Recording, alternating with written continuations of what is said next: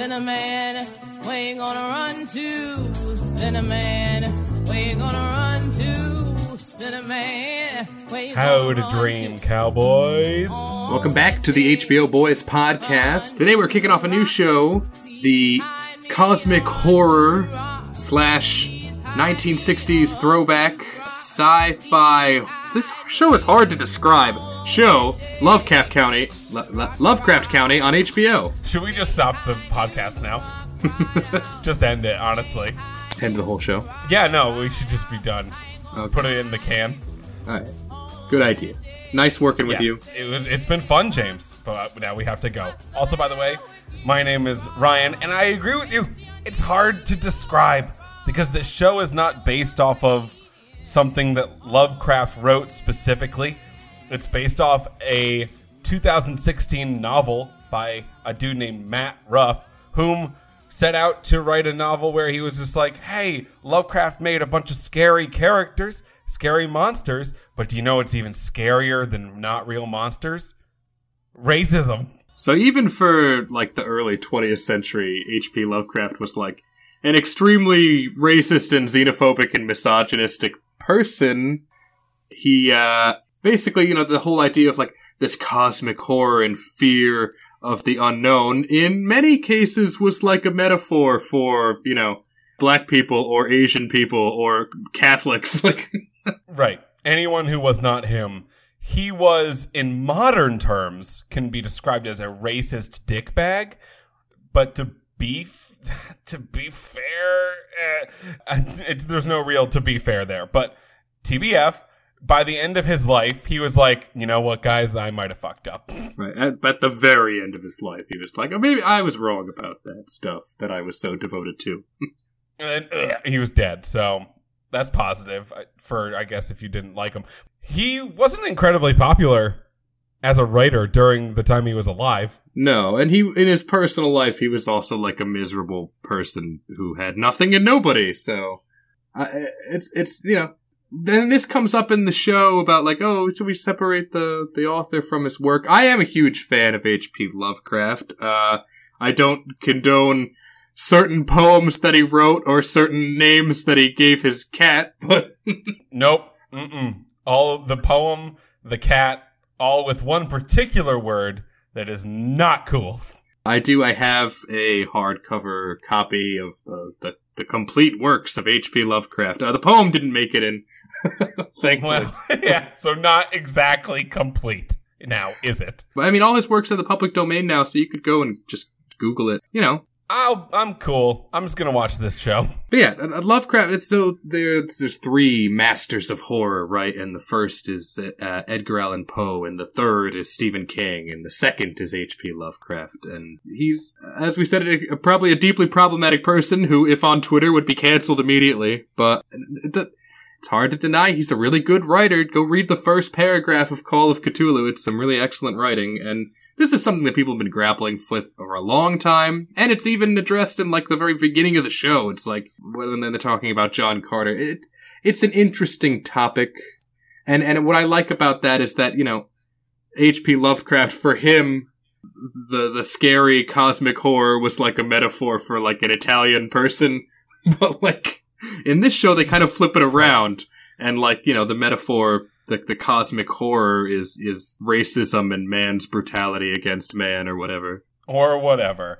To get some uh, housekeeping out of the way before we get into the actual show, by the way, we are the HBO Boys, Boys of the Z. If you've never heard us before, we've done shows like Watchmen, Game of Thrones season 8. We just got done doing Perry Mason. We have a large back catalog, 100 plus episodes, plus a Patreon at patreon.com slash HBO Boys, Boys with a Z, where we have bonus content for $1 a month. You get two extra bonus podcasts a month.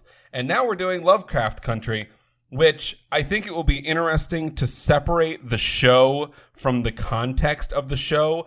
Perhaps the show won't allow us to do that, right? Because the show is like, no, the context matters, but also monsters.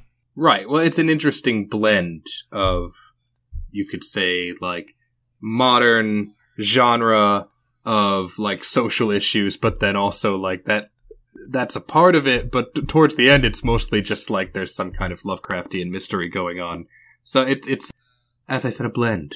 Also, it's I think it's hard not to say and mention HBO had a large amount of money being funneled into Game of Thrones, and then Game of Thrones went away, and they keep hitting balls out of the park with follow up shows that are obviously not as popular. But I mean, they just did in a row Watchmen, the Mark Ruffalo one that I didn't watch, but I heard was good. Perry Mason, which was great, by the way. If y'all haven't watched Perry Mason, you should try it. And now the first episode of Lovecraft, which, by the way, uh, this is a spoiler alert, but I loved it a lot. I don't know how HBO keeps getting away with having the best music on television by far, but they do. That's what stood out to me actually the most. Can we, let's just get into talking about the show. Oh, also, before one more thing. The, this is a recap and review podcast. Okay. The people on the iTunes, there was one person on iTunes that I've been thinking about most of the time and that I'm awake that was just like, they explain and recap the show. And I don't like that. Just don't talk about the show. Just talk about how you feel. No. Yeah, uh, if, if you don't want to hear the show recapped, skip to the last 15 minutes where we'll just be talking about our feelings about it. or just don't. Just like go for the ride with us. You gosh dang dicks. So the show opens with a bizarre dream sequence. It's uh, the main character, Tick, is dreaming about a battle that he fought in in the Korean War, but then that's also interspliced with flying saucers and the Martian tripods from War of the Worlds. And sexy red alien chick comes down, and then they get attacked by a, a horror, but he's saved by Jackie Robinson. So you can see these are the kind of things that are on Tick's mind. His time in Korea, the science fiction genre that he loves so much, and apparently he's a baseball fan. The horror was actually Cthulhu. And you were right, Jackie Robinson smashed Cthulhu with a baseball bat twice. And I would, whatever that the show was in the first minute of it, I know it was, you know, like a dream and not real, but whatever that show was, make that show too. I want to see that one. So our main character, Tick, he's a sci-fi loving veteran of the Korean War who is returning to his hometown of Chicago after living in segregated Florida. And he's come to search for his missing father, who he uh, received a letter from, a mysterious letter. He is on the bus home, and then the bus breaks down. And while everyone else on the bus gets to take a truck into town, him and the other black woman who was on said bus has to walk because racism. And they have a conversation about the novel that he's reading, which is one of the John Carter series. And, you know, apparently John Carter was the character, was an officer in the Confederacy. And uh, his traveling companion, she's like, "Oh well, I I, I wouldn't want to read that book then because you know he's a, a bad man." And and Tick makes the argument that like, yeah, you know, art and authors can be problematic, but that doesn't mean that you can't still enjoy them and take something out of it. And this is an interesting argument. And that's, I, I think, probably like the authorial intent about like his opinion on Lovecraft in general, right? Because like right. Lovecraft had some pretty terrible views, and and you know he he wrote some really interesting uh, horror stories, and and maybe when he wrote them, the metaphor that he was doing was like he walked through Chinatown and it was the scariest thing that ever happened in his life, and then he wrote went and wrote uh, the Dunwich Horror. Like, Jesus. but Are is that conjecture by you? I'm just making a joke here, but I mean that is that's Okay. yeah, He- he's talking about John Carter, but he's obviously not talking about John Carter. He's talking about H.P. Lovecraft himself. And then the woman who is walking with him is just like, yeah, no, dude still sucks.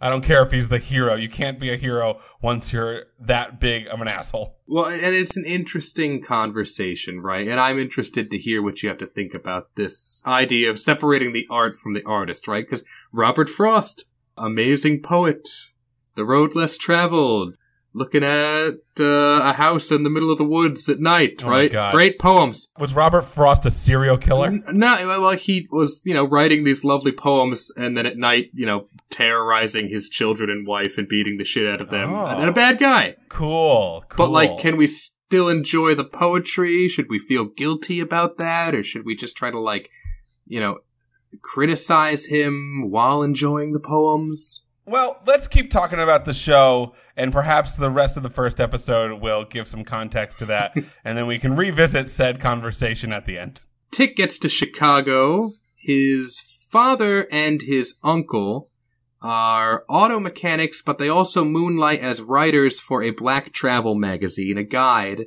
to where you can go in pre civil rights America as a black traveler and not be mistreated. Incredibly cool idea. I hope that is real. I hope, like, just good looking out for your fellow man, trying not to get them murdered out in the unfortunately violent world. Tick has a clue to his father's whereabouts in a letter, the mysterious letter that he got. In the letter, Tick's father said that he found out something important about Tick's mother's secret family lineage, and he wants them to go together to Ardham, Massachusetts. But his dad waited around for him and eventually left and has been gone for two weeks.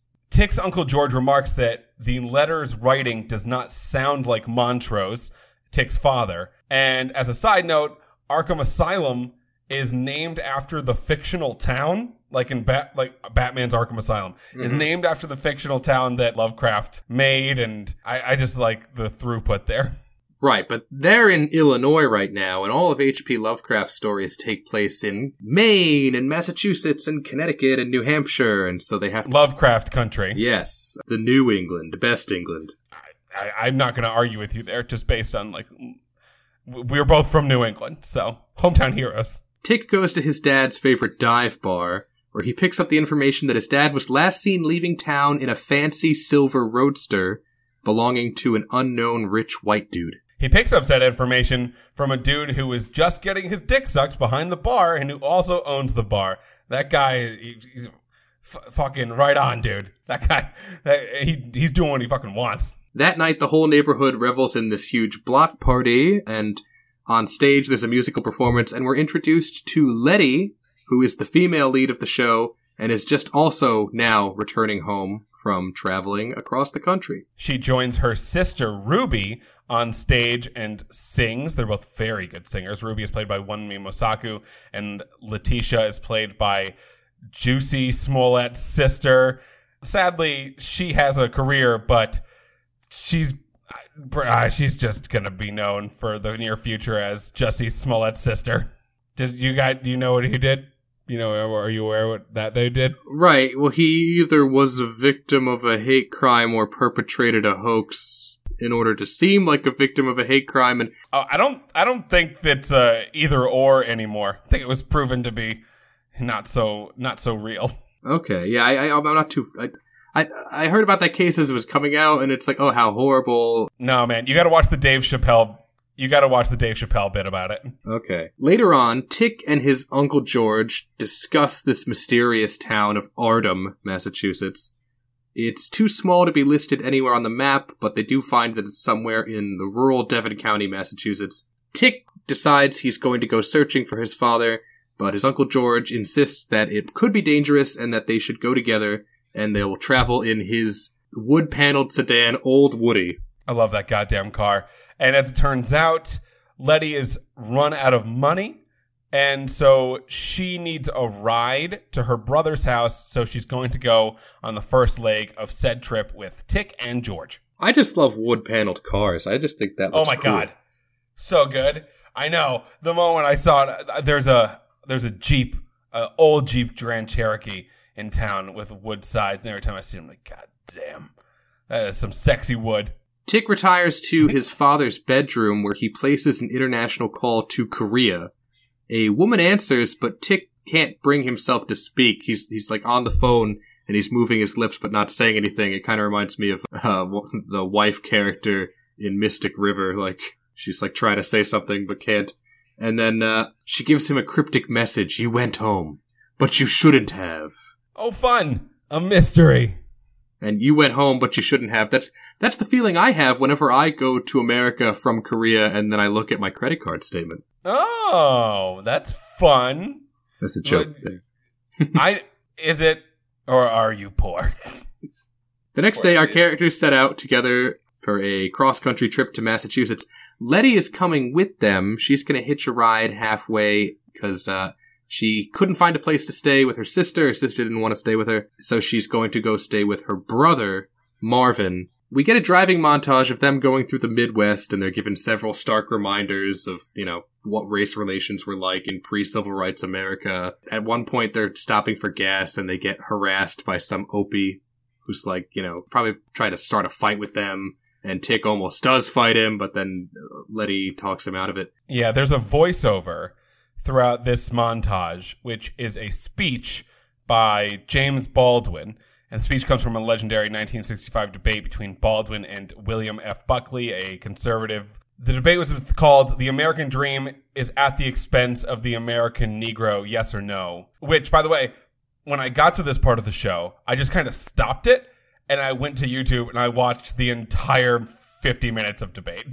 Well, it's interesting you say that because, like, unrelated to this, uh, that I just watched that debate. It was like someone posted it to Facebook like last month or whatever, and I just recently watched the whole thing. Right. I had also watched parts of said debate.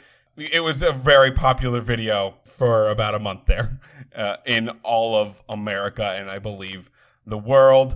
Also, by the way, as they're driving, you see signs that are they're called sunset signs. It says something to the effect of "Don't let the sun set on your ass if you are a particular uh, race."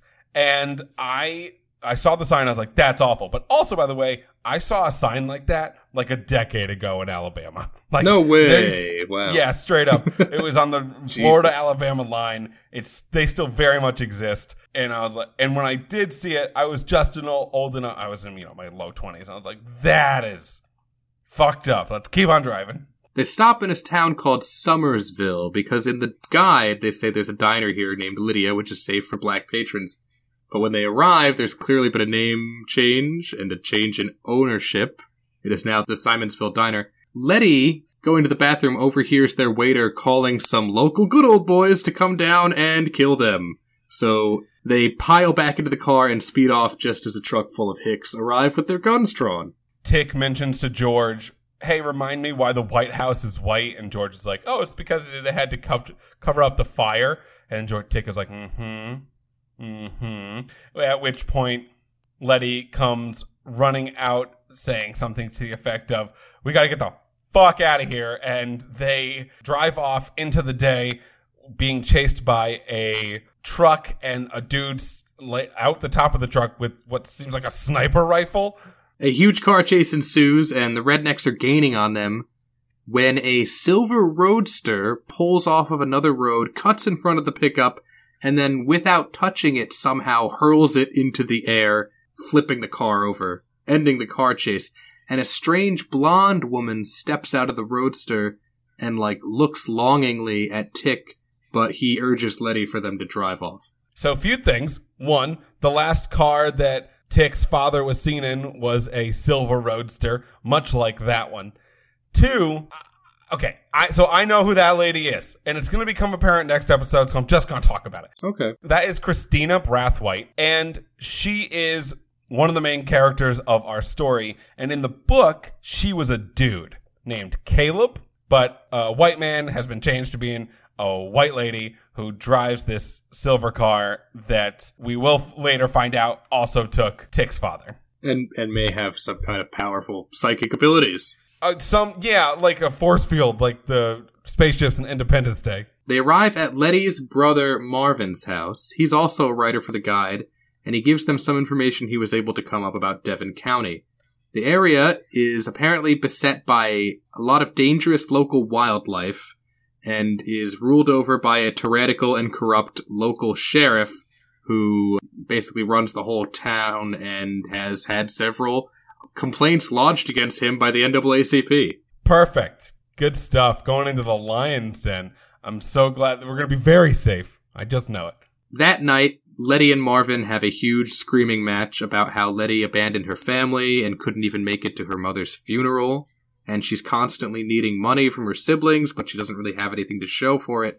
And Letty argues back that she's been traveling the country trying to do civil rights work, and she uses the money to like bail her friends out of jail when they're arrested for protesting. And it's just a huge screaming match, during which Tick and George both step outside, and Tick confronts his Uncle George about his silent complicity in his father's abusive upbringing. So there's a lot of exposition dump in this like three or four minutes. And one of said pieces of exposition was George calls home to his wife, Hippolyta, whom earlier before they left asked if she could go out on the next travel guide mission. And he was like, "Mm, I don't know if that's a great idea.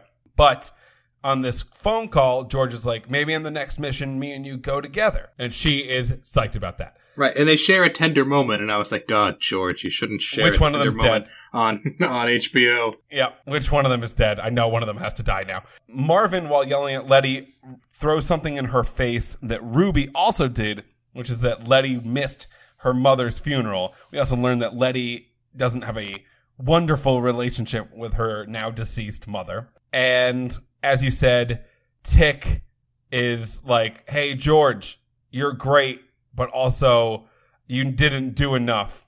And his, he, his, uh, George was like, oh, you didn't, he said, you didn't do enough, George, but also, you know, my dad sucks. He never wrote me while I was in Korea.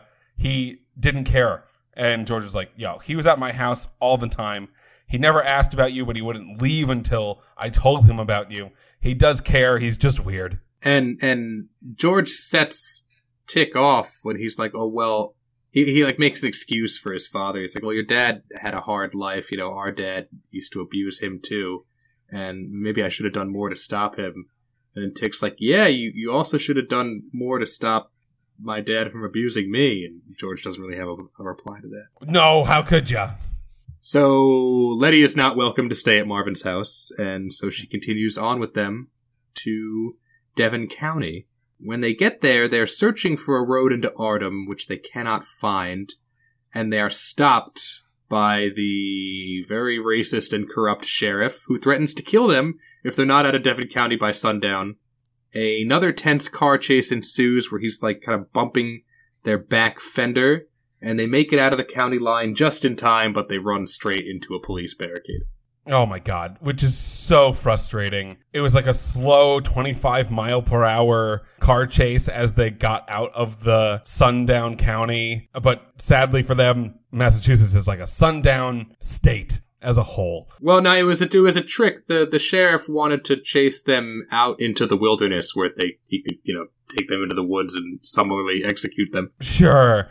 Also, this is a good moment to point out that the book Matt Ruff wrote has a very specific conceit to it, which is H.P. Lovecraft made all these terrible, scary monsters, but the most scary parts of my book and now translated to the show, the most scary parts of the show are going to be the 25 mile per hour car chases where a white racist sheriff is chasing a car full of black people. Like it's it doesn't matter how much how many eyes a monster has. The racism in the show will be scarier, which is I think incredibly interesting. The sheriff and his deputies take the main characters out in the woods at gunpoint. Always a good sign. They accuse them of being thieves on their way to burgle the residents of Devon County, and they're about to straight up kill them out there in the woods when they are attacked by several, like, chittering, fleshy, multiple eyed horrors. Shogoth. Shoggoth. Yeah, that whatever. I mean, they, it's a literal D and D monster at this point. And these monsters just start ripping into the cops. Our main characters are great. spared because they're like on the ground and the monsters are like jumping up and down and biting people's heads and arms off and the sheriff gets his arm ripped off and Hilarious. the characters have to run away into this abandoned shack but they accidentally leave george behind but george is able to make it there too because he thinks he because he was holding a flashlight and these monsters are nocturnal and afraid of light So in the shack now is Tick, Letty, and George, plus the sheriff and one of his men. The sheriff is missing a entire arm and is talking in a very weird, low voice. But they realize that they're just going to get eaten in this place, so they send Letty out running to the car to get flares and, and headlights. And and as she leaves, they turn back, and the sheriff starts to turn. And the man's missing a shoulder and sounds like a demon, and he should be shot immediately. the deputy can't bring himself to shoot the sheriff and he gets his jaw ripped open I think Bob Marley wrote a song about this. just as letty arrives with old woody and turns the lights on the house, which scatters the monsters. Our characters are able to escape the sheriff, and they have these flares and they have flashlights, and they're able to ward off the monsters and then save their own lives. And I gotta say, so there's a lot of serious social commentary and and very dramatic themes in this show, but there's also very like you know exciting and and moments of levity to Yep. th- that th- this show the thing that kept coming back to my mind was like this feels like a early 2000s adventure flick like the mummy or something like that Yes. It oh my god, I'm so glad you brought up the mummy. The mummy is so good. But I agree there are moments we talked about Independence Day earlier. Like it has a essence of Independence Day speed, the mummy. Like there are moments of satisfaction that are just that. We talked about this a lot during Perry Mason where Perry Mason was a long, long build and then slowly but surely the bowling pins would be knocked down one by one and the audience would feel satisfaction. This show is not that way. You meet the sheriff, you're like, fuck that guy. That guy sucks. And not five minutes later, his arm is being chewed off and then he is shot in the face. And you're like, that is sick. I'm glad that happened. and the characters are not the type where like you know something horrible happens and and it you know destroys them or whatever they always kind of bounce back which might be somewhat unrealistic but that's like your adventure movie characters basically it's like oh we just saw horrible monsters and a man be eaten alive but we made it now it's time to Yeah. to, to share a laugh Right. We're cool about it. and as they leave the shack and the day overtakes the night, the three intrepid adventurers are walking soaked in blood. and They see a covered bridge, which is very New England. And obviously, it's the bridge to Ardham. And as they go into Ardham, there's like a, a title over the screen with a map in the background. And I love that shit. I fucking love maps. So every time those things happen, when they enter a new town and there's a map in the background, the map nerd in me is like, fuck yeah. look at those lines of delineation Fuck. Oh, oh that's sexy as fuck. Oh my, wait. Florida is straight up a dick on this map. This is amazing. They arrive at a giant palatial mansion, so we're just like ticking Lovecraft trope boxes. Big fucking house.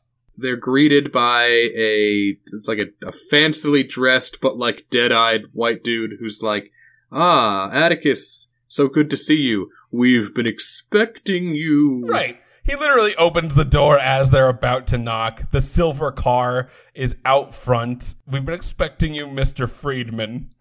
Just like, okay. Cre- guys are creepy as shit. Let's get into it. And that's where the episode ends. And yeah, like you, I, I'm really into this. I am a huge H.P. Lovecraft fan. I also like, you know, I like any kind of timepiece fiction. So setting into the 60s is also very interesting. Is it the 60s or the late 50s? When does this take place? in the 50s. Yeah, it's the 50s. And also, by the way, like we didn't even talk about at the beginning, this show is run by Misha Green, who is 35 years old. Does that make you feel bad? It makes me feel bad Wow. because I am close to that and I am not doing as well. She was a writer on Spartacus. She was a creator of the show Underground. She was a staff writer on Sons of Anarchy and she now has two films in the future one called the mother and one called cleopatra jones she is the showrunner on this and the producers are jordan peele and misha green and also by the way jj abrams Right, who is a producer on Westworld, which is the show we got our start covering. that's where we started our clout chasing and now we're here So yeah, I got as you said, the music is great, the performances are great, the visuals are great, the effects look good, they don't look cheesy. If there was one place I would ding this show, oh my god you have qualms it would be there's, and maybe this is just going to be an episode one thing, a lot of like hammy dialogue where it's like, you know, if, if Ryan and I were in a scene, I'd be like, oh, if it isn't my old schoolboy friend Ryan, who uh, I worked with on many creative collaborations, how is your managing business and long term romantic relationship? No. And then you'd be like, ah, yes, James, my friend who left America nearly a decade ago. How is your young family and career in education? yes, which by the way, I'm fine with. You even said it's it's like the mummy. It has moments in time that feel like 90s action flicks, which are not known for their immensely complicated and prose like dialogue, right? They gets the story out so a cool thing can happen and you can be like, that thing that happened was pretty cool. And I like that. Like as long as it's not very stupid or it's like eye rolly and I didn't roll my eyes all that many times, but I I it doesn't feel like it's going to be an uh, episode 1 thing, James. I feel like that's got part of the DNA of the show. Okay. And just some, you know, just scenes like that. Like okay, the, disappointment. the uh, like in Futurama, the robot devil's like, you can't just have your characters say what they feel. That makes me feel angry. yeah, uh, well, I'll I'll tell you. I'll say like so in the book, the book is like eight short stories that all intermingle with each other. And so this first episode was just like the first half of the first short story. And this doesn't have, by the way, have anything to do with the sentence you just said. I just wanted to talk about it because I'm just very interested in how much of the book's architecture they're going to keep. Do you know what I mean? Mm-hmm. Well, I, I I haven't read the book. Uh, I've read a lot of. I haven't I, I probably read all of, of of Lovecraft's horror, and I've read some like contemporary. You know, there's like a whole genre of Lovecraft fiction. I, I recently read one called The Fisherman from 2016. Very good book if anybody wants to read a piece of contemporary Lovecraft horror without the racial antagonism. Hmm. Well, I'll tell you. So the initial idea for Lovecraft Country podcast done by the HBO boys was that I was not actually going to be on this podcast. I was just going to wait a month for Raised by Wolves, the Ridley Scott vehicle that is coming out on HBO, and you were going to do a single show. But I watched the episode and I was like, oh, fuck yeah. No, I got to do this show. This show is so good. And so I didn't have like an emotional attachment or a narrative attachment to it prior to watching the actual show. So I looked up the summary of all the chapters of the book and I know the whole thing. Okay. Yeah, so I wonder, just as a person who read the spark notes in five minutes about the entire book, I wonder how close it will be to. Like, I didn't earn this at all. Uh, so fuck me, I guess. Yeah, going forward, I am interested. In, oh, I, I'm I'm hoping to see uh, maybe in the next episode Tick's father, the actor that plays Tick's father, Michael K. Williams, is Omar from The Wire. An amazing yes, show. dude. Yeah. Yeah. So I, I hope he's a big character, but we'll see. I I would have to assume that he is. I assume that the Christina Brathwaite. It's not Brathwaite. I want to say Brathwaite, but it's not. It's literally Braithwhite. The last name, half of the last name is just the word white, which feels purposeful. She's obviously going to be a large character. We didn't talk a whole lot about Hippolyta in this episode.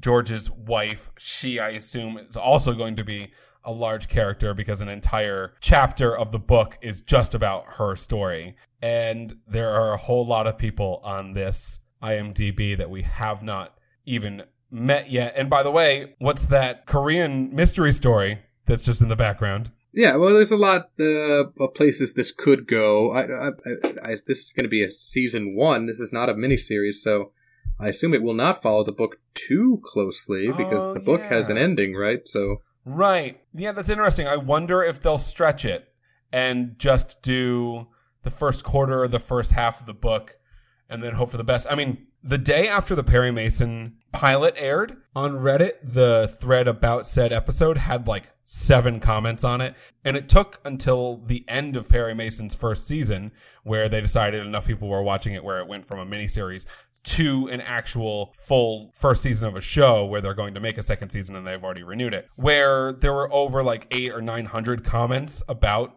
the episode on Reddit the day after. Lovecraft Country, the Reddit thread had a thousand, like twelve hundred comments on day An- one. Any anything Lovecraft or Cthulhu are comes with a built-in following. Right. So a lot of people watched Lovecraft Country right at the beginning. And so, and that's why I saw the number of comments. And I was like, I can't let James get all the clout. Well, here's something. So Ryan and I, I, well, I assume Ryan and our group of friends back in America, without me because I don't live there, have a Yeah, long-running D and D campaign that I assume is probably over thanks to coronavirus. Eh, it's not over. It's taking a hiatus. Okay. Well, something I've always l- wanted to do was to run a campaign of the tabletop Call of Cthulhu game, which is you know similar to Dungeons and Dragons, except you know it takes place in the 20th century, and you've got guns instead of magic, and and Sure. and occults and horror instead of goblins and dragons. Right? We should try that out someday in the future. Heck, wouldn't that Oh. be fun? Yes, you're just pitching that to me. Yeah, no, no, that's great. just it just tell- generally, yeah. yeah, just in general. Tell everybody what in that campaign that is still kind of going on. It's it's towards the end, but that, what is your name in that campaign? Tell everybody. Well, at the D and D camp, oh, now we're getting real off topic. I'm a I'm a I'm a gnome bard named Brimble Buttontoes. but I'm just a recurring character uh, because I, I live in Korea, so if I'm around when you guys are playing a game, I might step I, I in. know, no, that I just wanted you to say the name. I like that name so goddamn much. All right, guys. Well, uh, thanks for listening. We're looking forward to recapping and reviewing the rest of the show. Well, before we move on, Ryan, I believe the show will run into Right, uh, the other show. So, Raised what are we going to do? Two shows or what? We're gonna sure as fuck try, James. Let's go see when does Raised by Wolves premiere? Like, okay, First week of September, I think. Yeah, September third, which is a which is a Thursday. Okay, so Raised by Wolves is going to be a Thursday night show, and this is the Sunday night show. This is the main show, Lovecraft Country, that is on. If I was Ridley Scott, I'd be pissed about that. But that's any that's whatever. Yeah, so I guess perhaps we will try to do two shows at once. Wow, that's Fuck. a first. That seems like it will be difficult. We will try our best. Yeah, and uh, if you're new to the show, thanks for joining us. We hope you had some fun. Everybody listening, thank you. It means a lot if you are just listening. If you'd like to go the extra mile, you can leave us reviews on the relevant podcast apps. We just got a bad one, so you can offset it with a good one. Please give us a five star review on iTunes. I am reeling. You can follow us on Twitter. He's at Westworld Ryan. I'm at James Watches Men. Uh, that sounds Amazing, like it was related to when we recapped Watchmen, but that's actually a, a separate Nope. thing uh, on my own time. Just a very specific fetish. You can also, if you really like the show, if you enjoy Ryan and I, you can pitch us a dollar or more on Patreon. I'll get you two bonus episodes a month. Our patrons, by the way, are Branko, Hardboiled Greg, Nicole, Day 11 Podcast, James Watch My Dong. You got it, buddy. I'm watching right now with binoculars through your window. I don't. I, I, I'm pretty sure we don't live in the same country, but don't worry about it. You know what they call the hobby of watching things with binoculars, James? Voyeurism. No, it's called glassing, but Okay, well that's what I call my hobby. Never mind. Yeah, that's a good point. Hello underscore yo, James Christopher, Atheist was Unstoppable, Chris Wood, Brent Ginn, Day 11 Westworld, Kayla Andreas, Craig, Bakaman, John Jers, and Major Woody. Thank you very much for the money. I recently put up a YouTube video reacting to the Raised by Wolves trailer on the Patreon, so that is up there. And uh, I'm sure we'll put other stuff up there. Sounds like something that we would do. Yeah, and uh, uh, and before we close out the show, it's worth pointing out uh, Lovecraft Country season one, episode one, no dongs. Just putting that out there. No, Not a single dog dick. give the people context, James. Uh, Ryan and I are astounded by the HBO phenomenon of, of breaking ground in showing dongs on on premium cable and how they're really pioneers in that. And so we keep a running tally of how many dongs come out per show. Westworld season three had what, like two dongs, and then Perry Mason had either one or two, depending on your outlook. depending on whether you think a dead dong is a dong. But yes, this is hashtag dongwatch 2020. Currently zero dongs in Lovecraft country. And, you know, in other shows, like Perry Mason had murder and there were the racial tensions and sexist tensions and, but it just didn't, it didn't feel as poignant, you know, because it was the 30s and, and counting dongs felt like something that was, um, didn't feel gross. I we'll see about this show because Well, let me tell you, let me tell you, 2019 was a banner year for Dong Watch. Uh, Watchmen was just dongs aplenty. that's true. Doctor Manhattan, he was hanging dong the whole time. So join us here next week that's When- the end. When we re- we recap and review Lovecraft Country seasons two, Whitey's on the Nope. Moon. Season What? ep- episode two, there you go. Whitey's on the Moon. We're Whitey's on the Moon. We carry the- our harpoons. No, What? that's, that's that's Whalers on the Moon. I'm just d- doing marathoning Futurama references now. Whitey's on the Moon is the actual name. Yeah. Wow. Okay. Oh, the first episode's name was Sundown. JFK's like, we will have whiteys on the moon by the end of the decade. and on that somber note, Yeah, I'm James. and I'm Ryan. And this has been the Lovecraft Country Season 1, Episode 1 podcast. Please come back for the second one and leave a nice comment about us on the iTunes review. My I need my I receive all of my value personally from iTunes. Yeah, reviews, validate so- Ryan for the love of God. Thank Christ, I really need it. So, uh, okay, bye.